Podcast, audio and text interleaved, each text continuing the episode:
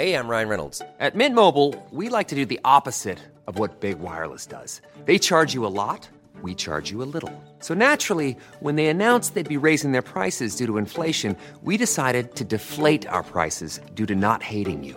That's right. We're cutting the price of Mint Unlimited from $30 a month to just $15 a month.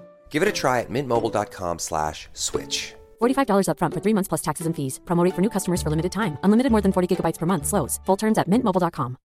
Millions of people have lost weight with personalized plans from Noom. Like Evan, who can't stand salads and still lost 50 pounds. Salads generally for most people are the easy button, right? For me, that wasn't an option. I never really was a salad guy. That's just not who I am. But Noom worked for me. Get your personalized plan today at Noom.com. Real Noom user compensated to provide their story. In four weeks, the typical Noom user can expect to lose one to two pounds per week. Individual results may vary.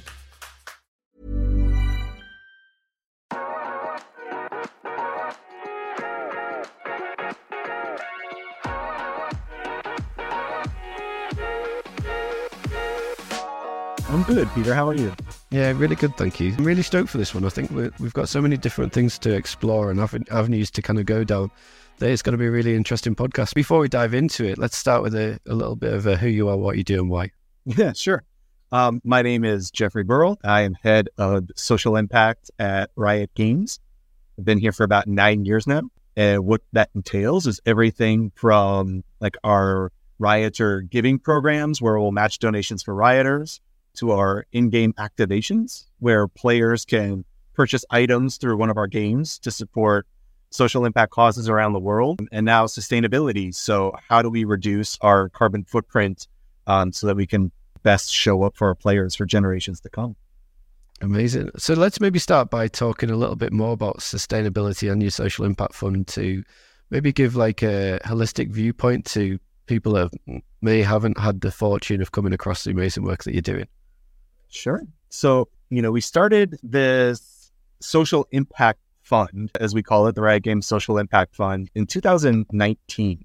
And the purpose was to really kind of expand out our footprint on how we can best support players for the causes that they care about anywhere in the world. And so since then, that's like where we support all of our in game fundraising activations and supporting that. And we actually just recently crested $15 million raised by players uh, since the inception. So we, we crossed that threshold, which kind of just boggles my mind when, when I kind of take a step back and think about it. But that's through the generosity of our, our players and goes to support primarily the causes that they themselves care about in the regions where they live. Amazing. I remember watching the presentation that you gave a little while ago about the specific detail behind some of the work that you did. So maybe if we could talk a little bit about how Riot is utilizing the SDGs in respect to the impact that you drive the, your player community and the values that you're providing as well.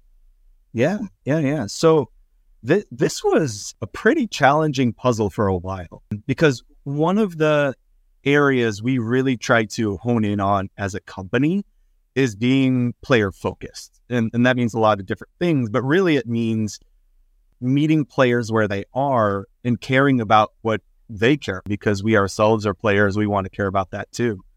And when it comes to areas like social impact, for instance, that's it's pretty broad. A lot of people want to show up and give voice and give support to the issues that they care about. But one of the, the problems I kept running into was how do you actually find out what players care about?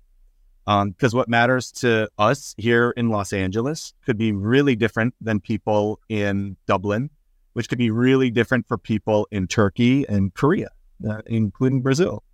And so what we needed was essentially like a, a unified framework so that we could talk about social impact and values across borders across languages and across cultures. And that's really where we found then the magic of the United Nations Sustainable Development Goals to be able to give us that set framework so that we could go out, we could ask players, we could talk to them, we could survey them, and we could co create with them so that we know what matters to players in Brazil is similar, but also really different than players in the United States, for instance.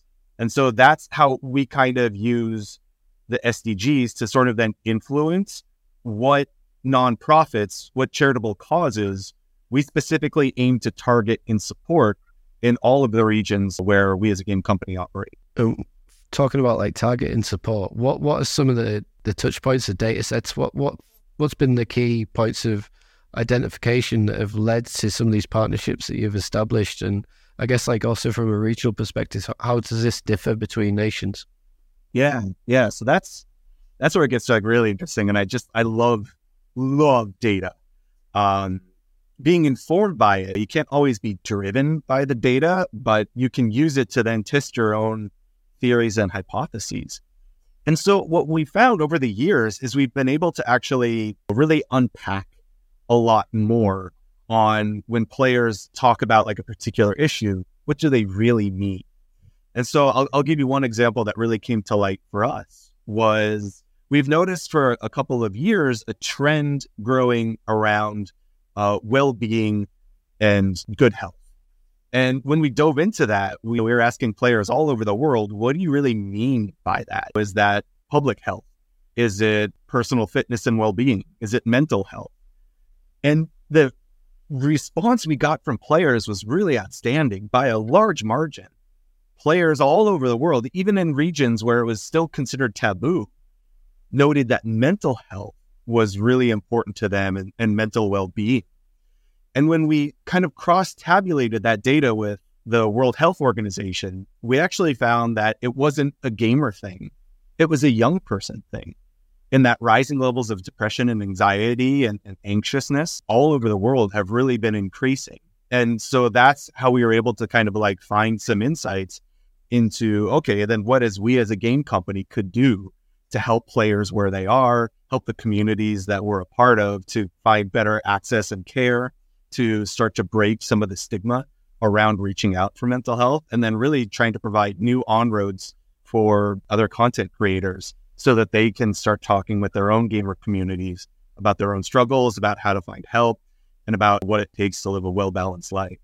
So that was some of the the insight that we got from specifically understanding this data year over year.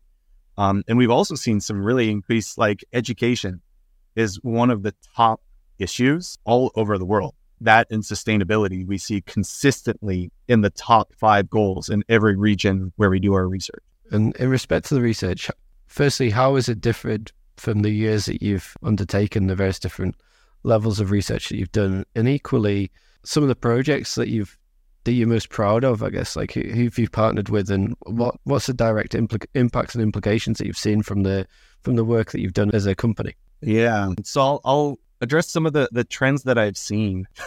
it's it's funny when when I took this job, I wasn't really thinking about okay, well, here's how we're going to address like all of the ills of the world. We wanted to be really kind of like strategic on where we focus, on how we can have uh, increased leverage on the areas that we want to lean into.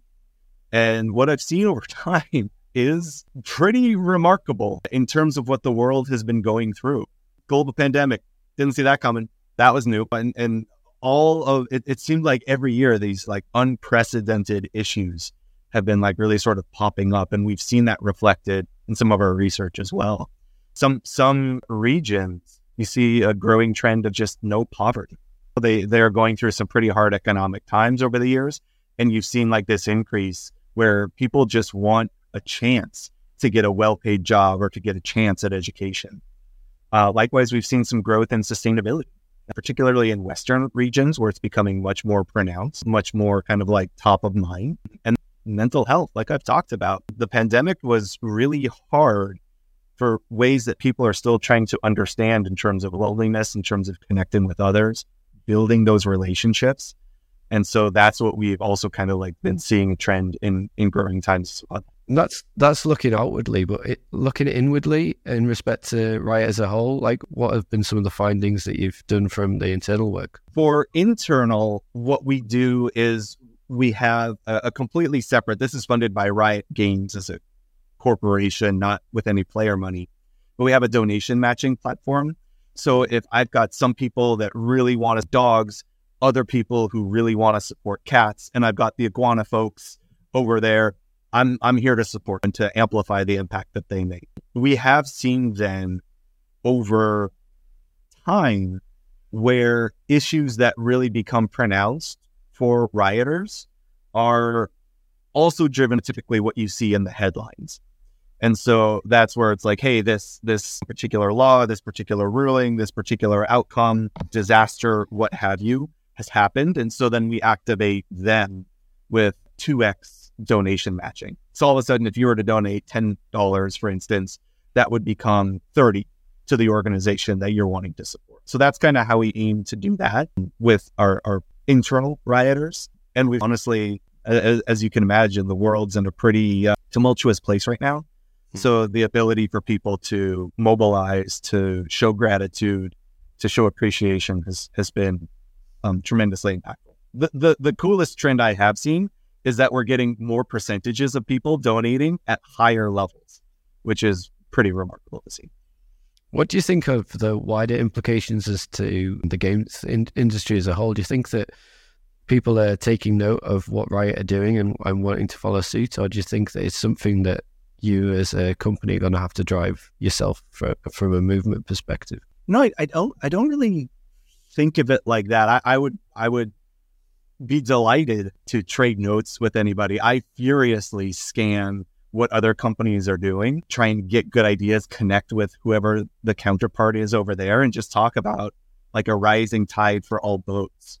Because yeah. I think the games industry is really uniquely poised. For a long time, I think we were behind in the other forms of entertainment in terms of social impact and sustainability.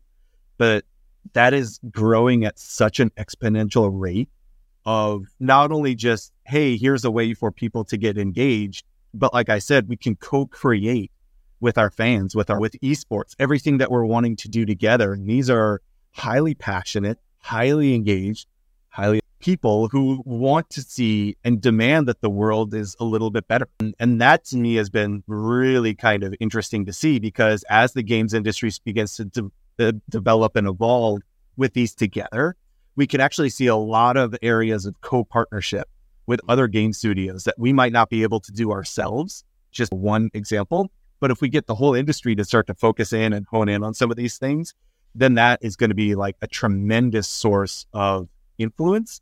And, and honestly, I think like soft power coming in the future because you've got, you know, people older than my grandpa, policy making positions who don't really understand anything about games. But as young people begin to get more involved, as gamers start to get within the White House, or they'll start to see that games are going to be like a pretty important way to start engaging with people on social issues that kind of have grassroots effects for them. Yeah, I always look at um, the holistic viewpoint. So if you look at the games industry, I think in 2022 it was estimated that the industry was worth around 350 billion US dollars, and if you kind of if you look at the wider opportunity we have from from finance, and then you also look at the opportunity for progressive partnerships, the, that coming together to me just kind of makes sense. Whereby the games industry, rather than kind of wait for change to be to be put upon an institution, it's actually let's just lead the, the period of change together. And in that respect, you, you can do a whole host of things from a percentage of the total revenue share. So they, even if you take like one percent of your annual revenue, that that sum of money would be able to go into a pot that they could then align to any one of the 17 SDGs alleviate that problem. And then we move on to the next problem. And through sl- slow but sure progressive change and partnerships, we start chipping away at some of these world's most pressing problems that we face because, like, I guess we could all talk a, a, good talk, but ultimately it comes down to action. And I think that the actions that you are driving speak volumes of your your company because there's that whole saying about good brands create moments, but great brands create movements. That's very kind of you to say that. I think you're hitting on where my long term target is because it's one thing for a game company or any company donate time, donate resources, etc., to make a difference on an impact.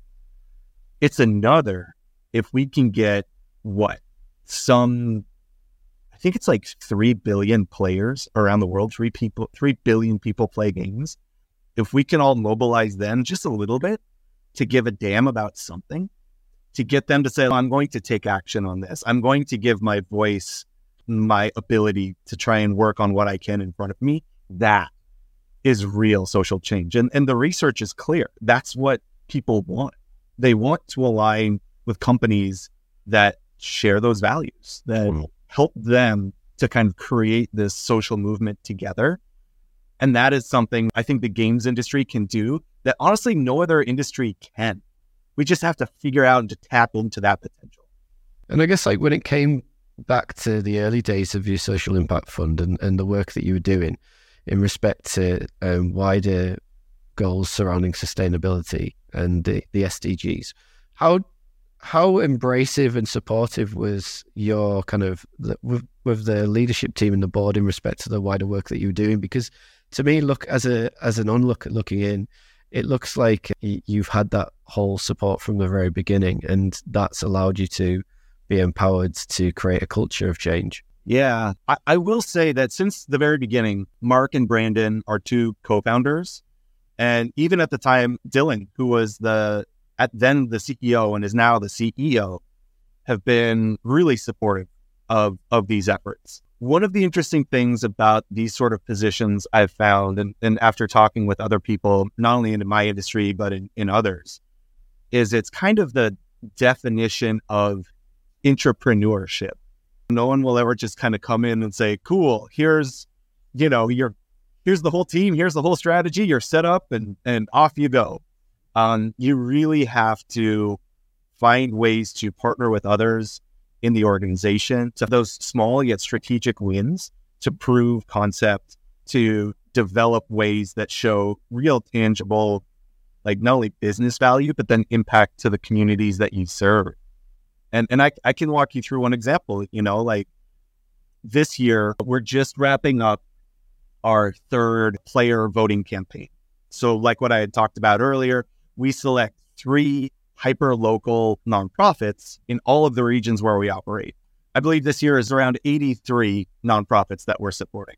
When I first had this idea, I had to start with just three. And we had to be like, okay, we're going to go like three global nonprofits, and players get to vote and choose on those because no one's ever really done a voting activation like that before. So I had to prove that concept that was such a headache. That's what led me to be like, okay, we got to start creating the social impact fund. It was out of necessity. So then the next year, we had Dark Star Cho'Gath, and that was the fundraiser. And that's how we said, okay, we'll do one nonprofit for each of the regions we're in. We knew we could do voting globally. Could we do that local activation? That was another year. It took the third year to combine the two ideas into the ultimate vision that we had to go from three local nonprofits in each region, but it took three different campaigns, three years to build those muscles, to build those capabilities, understandings internally and externally to be able to do that. So it's kind of everyone is really supportive. And, and Riot has been like honestly the best place for folks like me to do our best work.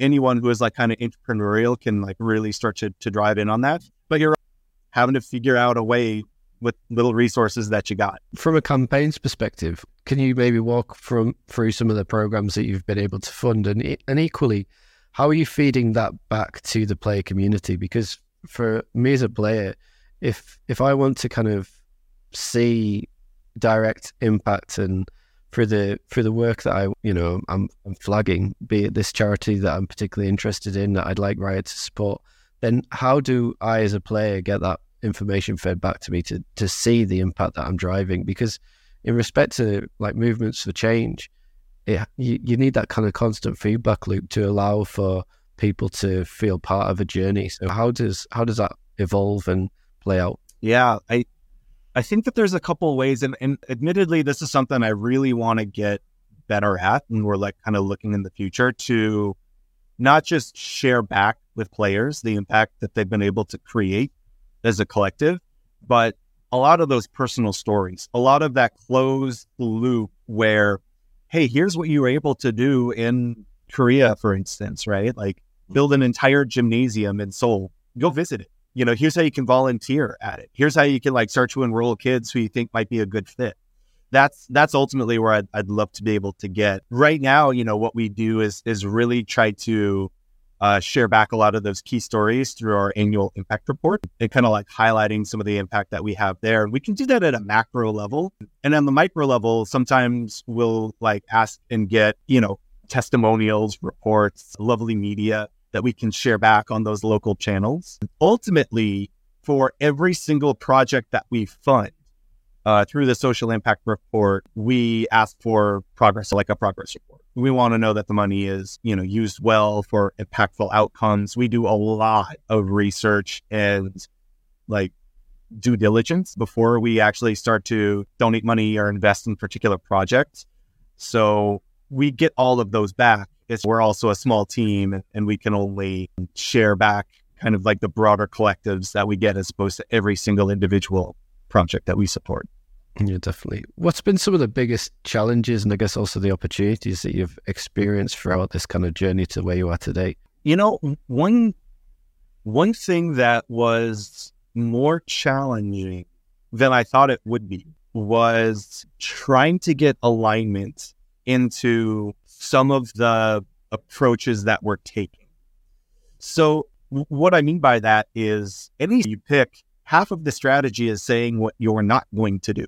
Like if you're looking at a high end retail organization for luxury, you're not going to sell your product at like a Walmart or something like super cheap. But those are also very viable strategies as well. You know, you can sell a lot of volume for a little bit of profit and both can be successful.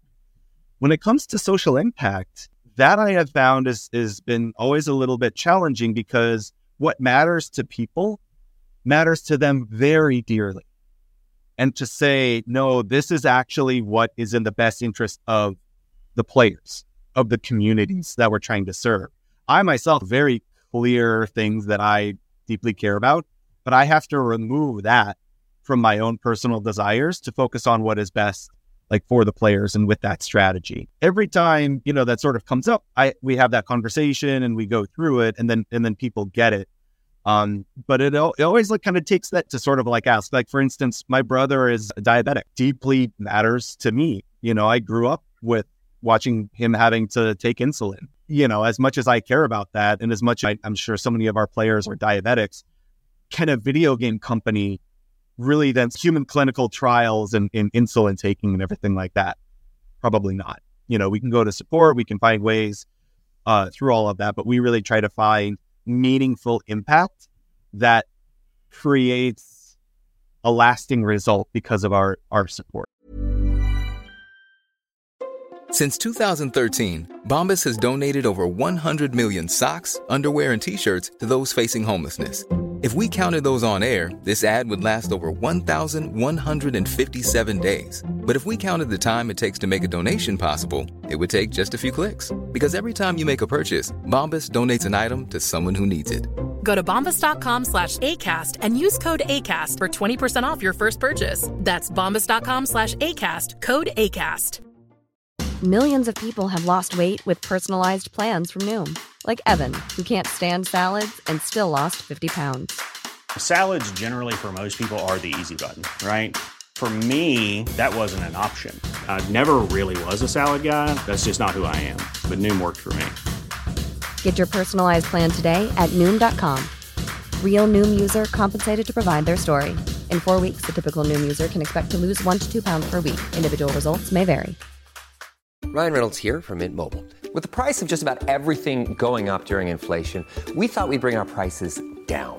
So to help us, we brought in a reverse auctioneer, which is apparently a thing.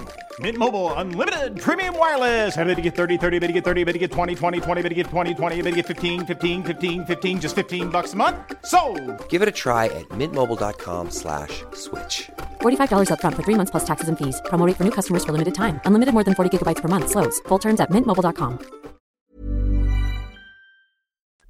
I think like that ability to drive lasting impact is is going to be the differentiation between companies that kind of do good versus companies that do great work. And I think that where we are now, like the SDGs provide a framework for people to follow, at least people to kind of have some form of vision and goals that they want to attribute to and, and align themselves with. But thinking more about the future, what what the what is the five year plan in respect to what you want to achieve with this with this current outlook and and also how far how far do you think you could take this particular initiative?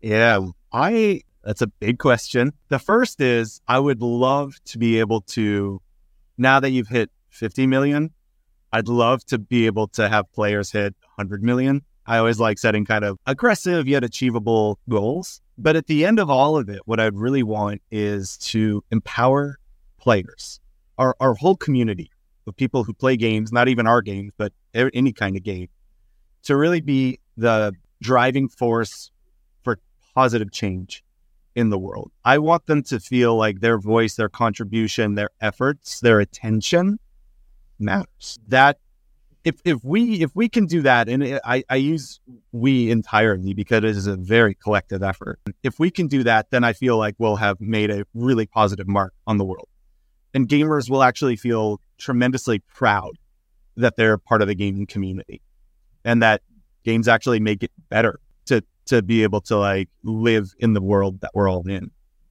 And so, what does that look like?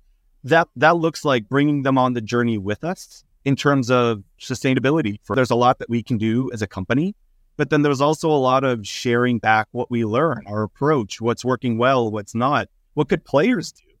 You know, I don't want to like put the the onus on them, but what if we all just dimmed our screens by 10%? You know, how much would that actually then kind of lower our entire footprint as a community? So what we're looking at in the future is really looking at those ways that we can give players not only voice in terms of like the, the voting for the nonprofits in their local regions, but how do we then highlight their ideas, their projects? How do we start to like source some of those all around the world so that if just a player in your local community and you're like, hey, I, I have like this great idea that I think could help, how do we find those diamonds in the rough? How do we support them and enable them and get like other players to get activated and involved? Um, that's where my ultimate dream will be because then that creates sort of like this self-enforcing narrative on what it means to be a gamer. You know, you're not just hanging out and cursing at people or whatever they think gamers are. That's not actually the reality. We want to show the entire world that being gamer is actually something you should really be proud of. I think the last time I looked, and I'm sure the stats have probably changed now, but there was there's around at the beginning of the year, I'm pretty sure there's around about 3.24 billion active players. So, like, if you look at that statistic as a whole and think, well, the volume of people that are playing games, the ability to enact positive change within their interests and also empower people to be part of this change journey with you, then we have an opportunity to really just change the landscape around us. And a lot of people look at the challenges that we face and you know, there's a lot. You, you, get a lot of pushback to say that's that's too big. A, that's too big a problem to overcome. But it's these kind of small, tiny gains, like the fact that when you started with just like three charities at the beginning, and now you're up to about like eighty-three. The ability to grow and cultivate that engagement and the, that collective community, and also the partnerships. The partnerships are going to be key as to how you grow going forward in respect to this initiative, and and also bring others on board in respect to the wider positive, wide, wider opportunities for change. And yeah, like I look at it and think, well, in respect to the opportunities we, we could as a as a wider community of gamers, we look at it from a, a revenue basis and take a percentage share of total revenue and apply that into a central fund, and then from that allocate that out to specific charities. That's that's one model that you could do. Another thing is that you could uh, take direct ownership over a specific um, SDG and just say, okay, let's focus on this for the next couple, of years and actually really invest heavily into it. You know, if you talk about mental health or if we talk about sustainability or whatever the top three indicators may be for that particular year, the ability just to drill down into the root causes of that The Surgeon General said at the beginning of the year that we live in an age of epidemic and isolation, and, and the ability to to address that fact to change people's outlooks upon the challenges that they may face and also provide them new opportunities to grow, evolve, and develop. When a company takes ownership of this, then you lead in with empathy, and that's that. That's one of the core principles: the ability to empathize with other people's struggles and and show them that you know we're not all the same, and we're motivated by very different things than what people may perceive. And and again, that that grows brand awareness, and that'll grow engagement. But further afield, it'll grow the important thing, which is the impact, like the lasting legacy that, le- that you leave behind. And that's why I, I'm, I was so encouraged about jumping on a call with you because I think people need to be made aware of some some of the amazing work that's happening in society today. We often get dragged into the mire of all of the negativity, but there is some amazing work taking place, and I think sometimes there's light that needs to be shined upon it. Yeah, I think I think you bring up two really good points. And the first is it's ironic, but the more people draw attention to the seriousness of social issues like sustainability, like all these things, the more attention that we draw upon it, the less empowered people feel to actually solve the problem because it seems so big. Hmm. It's like, what could I actually do when the world burning and, and everything like that? And so I think you hit on something that is really important, but so often overlooked is that to mobilize communities, you need to pace the work, pace the solutions at a rate that the community can absorb and adapt. So if we come out and saying like, hey everyone, we're gonna go like do all these things and, and be like really big and splashy, everybody likes that, but it actually doesn't translate into anything tangible to thinking of this like, oh, I can do this versus I say, hey, if you just show up on this day, bring in five canned foods or whatever it may be, right? Donate blood, these types of things, that slowly, consistently will change a person's identity hmm. because it's no longer, oh, I, I should do these things. It switches to, I do these things and this is part of who I am. And so things like in game fundraisers, donations, showing up, organizations that you care about, slowly starts to shift how people identify with themselves and communities to see what they can kind of go and draw together. I think that's really important. That's often overlooked that you brought up. And then the second, sort of what you had talked about before, is this this broader effort of like how do I really focus on core issues of diving deep into something. And I think this is where a lot of companies also not necessarily get confused, but it seems like there there's a little bit of a lack of identity because I think you can do both, but they're very different approaches. On one hand, like when we give money to nonprofits that players care about and we enable them and we vote for them, we do a lot of research to make sure that the organizations are credible, that they're going to use the money relatively targeted towards the efforts that we we would want them to that they can report on it cleanly there's no corruption all of these good things. I i can't like deeply dive in and do research on 86 nonprofits or 83 nonprofits a year for that. On the other end as a company we have our four pillars that we deeply look into and that's where we try to find organizations that strategically we can actually amplify beyond just or beyond just time and attention. We can we can accelerate some impact. We can take risks with them that they might not be able to take themselves to create this outcome that is long lasting and really has maybe a year maybe two years of runway for it and saying like, hey, we're in this journey with you. Here's like we're going to be a good partner and make sure that we see this outcome together. Those are very different approaches and it takes a different type of essentially risk tolerance to understand the objectives that you want for each one. So I think those are really good points that you brought up.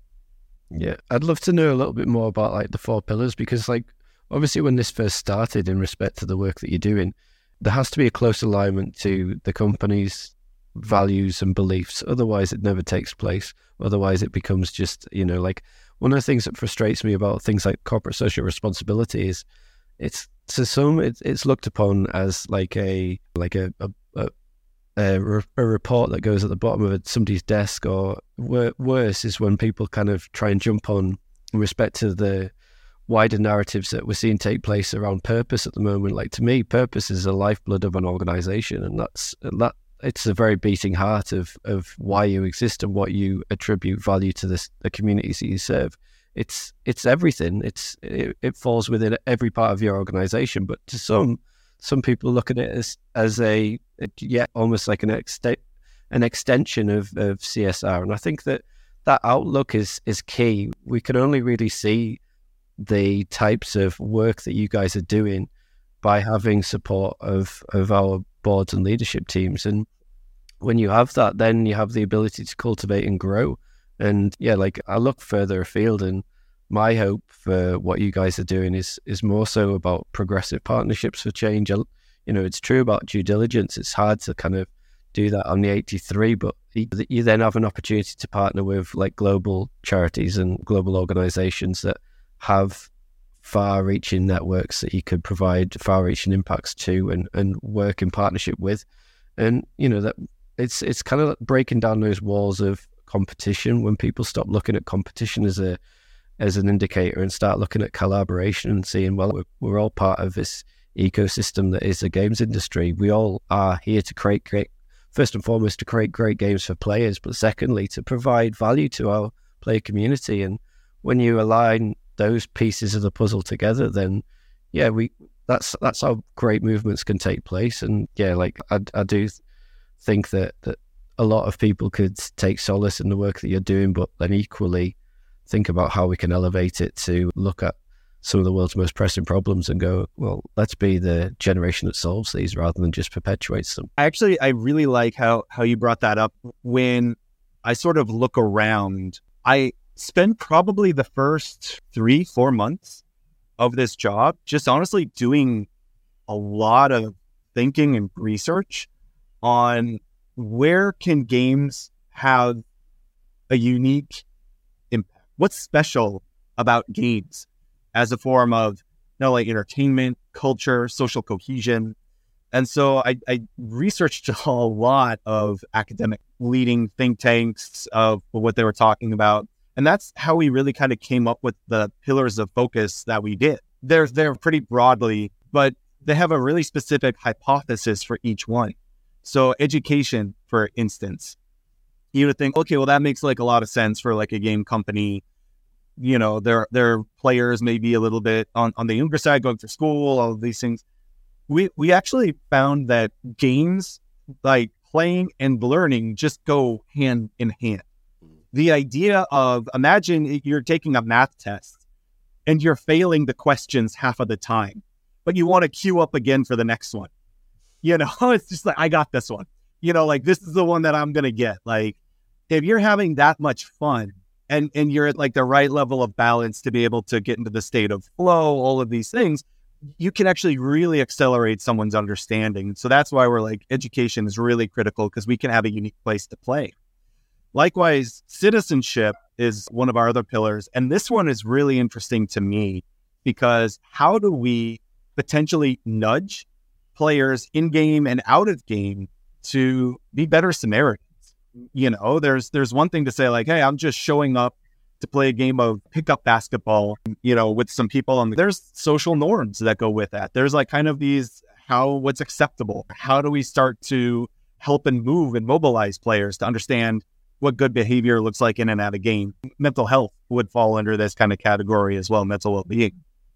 And then, of course, opportunity, because what we found was that great ideas for games are everywhere, hmm. but the opportunity to create games and the knowledge in which to do so is not equally distributed. So, what can we do to start to spread that out and make it much more equitable for, for everybody? And then, lastly, sustainability. I think this is just so untapped within the games industry right now we have like a long way to go to kind of like catch up and and in particular understanding what we as an industry can do collectively to help lower some of our carbon footprint. And and one great way that I we, we just started to activate this was we had a pretty strong activation with our Worlds tournament with League of Legends in Korea this year. We announced a partnership with AWS. So every water drake, water dragon, if you're not familiar, that was taken down during the tournament, uh, we donated to water.org and raised $350,000 that we were able to donate just through players watching the game and being active participant and having like extra stakes involved. And then we also invited players to complete missions within the game. Um, and so every mission that they completed activated a tiny little donation that ultimately turned into a million dollars that we donated to Eden Reforestation Project. So we're kicking off a new project with them in Chimanimani, uh, Mozambique, to create an entire new forest and, and landscape restoration project with them. And that was all because of the players. So there's so many ways that you could activate and engage them on ways that they want to spend their time anyways. And and that I think is to your point, noting that games can do something really speci- specific and unique that other industries may not be able to tap into.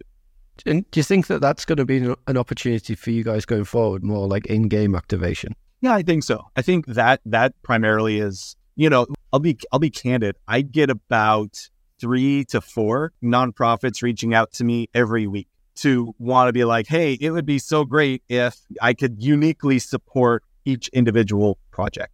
And that's why we have like the social impact fund set up is is because that's a tremendous amount of work. And so our team is small and we can focus then on like saying like, hey, collectively we'll raise and activate from the players. And then we'll go out of our way to find, like I said, those diamonds in the rough that really create outsized impact and that we could meaningfully contribute to. Because it's one thing to give a million dollars to an organization that brings in, I'm making it up, like $2 billion a year, right? Mm. That's, that's one thing. And I'm sure that's doing like really great work. And there's another to say, like, hey, here's two people in a garage trying to start a nonprofit. It may not be the best idea to give them a million dollars. We have to try and really find the ones that have the right capacity and alignment with the goals that we're trying to. Bearing in mind the world that we're entering into is very much a, a changed, turbulent world um, for the foreseeable future, at least. How do you envisage drive? I guess I'll, how do you envisage the partnerships that you're going to create, the longevity of these partnerships, and also, I guess, like, how do you envisage Riot utilizing your voice and the ability to drive impactful change within society within a turbulent world? What, what are your viewpoints upon how that's going to play out? Yeah, I, I would say that we we all live in a world of unlimited need, but limited means and resources and attention. So unfortunately, I can't focus on everything that I would love to be able to focus on. Likewise, there's no shortage of people saying like, "Hey, you should look at X or Y or or Z." And when I kind of scan the horizon, I really try to think about number one, what what really does matter to players, where they are and how do I start to activate that as as a whole, not just like a, a social media post or something like that, but really like as, as as a whole.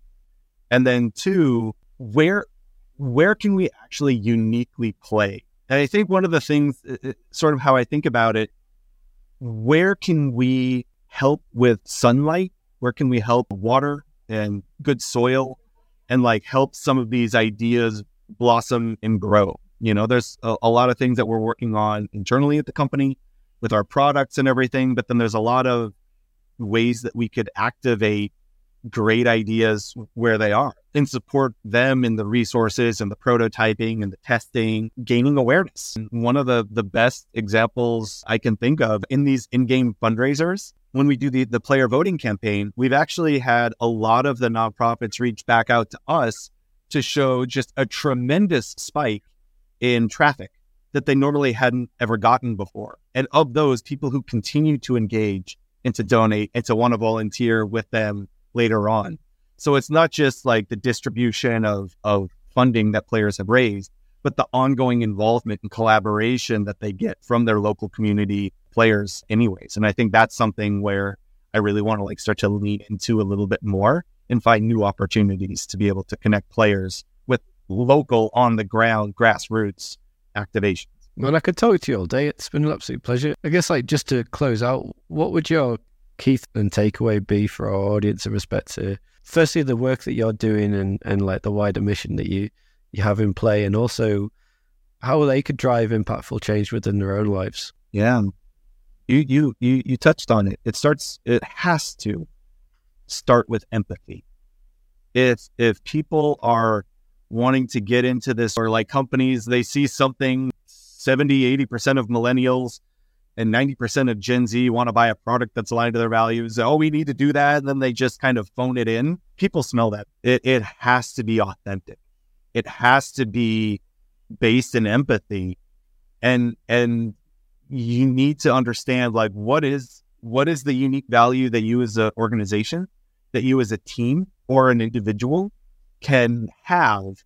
And then how do you start to experiment around? Kind of got to be a little bit of a scientist and test out ideas. They could totally fail. And you have to be okay with that. But if you don't fail, then you're never going to actually like swing for the fences and, and learn to tap into how you uniquely provide that that deep, tangible kind of competitive advantage that only your company can help lead the their the prospective industry on. Yes, Well, it's been an absolute pleasure. Thank you so so much. Thank you so much, Peter. Appreciate it. Thank you for listening to the Purpose Made podcast. Don't forget to subscribe to Purpose Made wherever you normally get your podcasts to hear the latest news and views. You can also find and follow us on Instagram, LinkedIn, and Twitter, or contact Peter directly to connect, inquire about Purpose Made, or request to be featured on the podcast. We look forward to welcoming you back soon for another episode.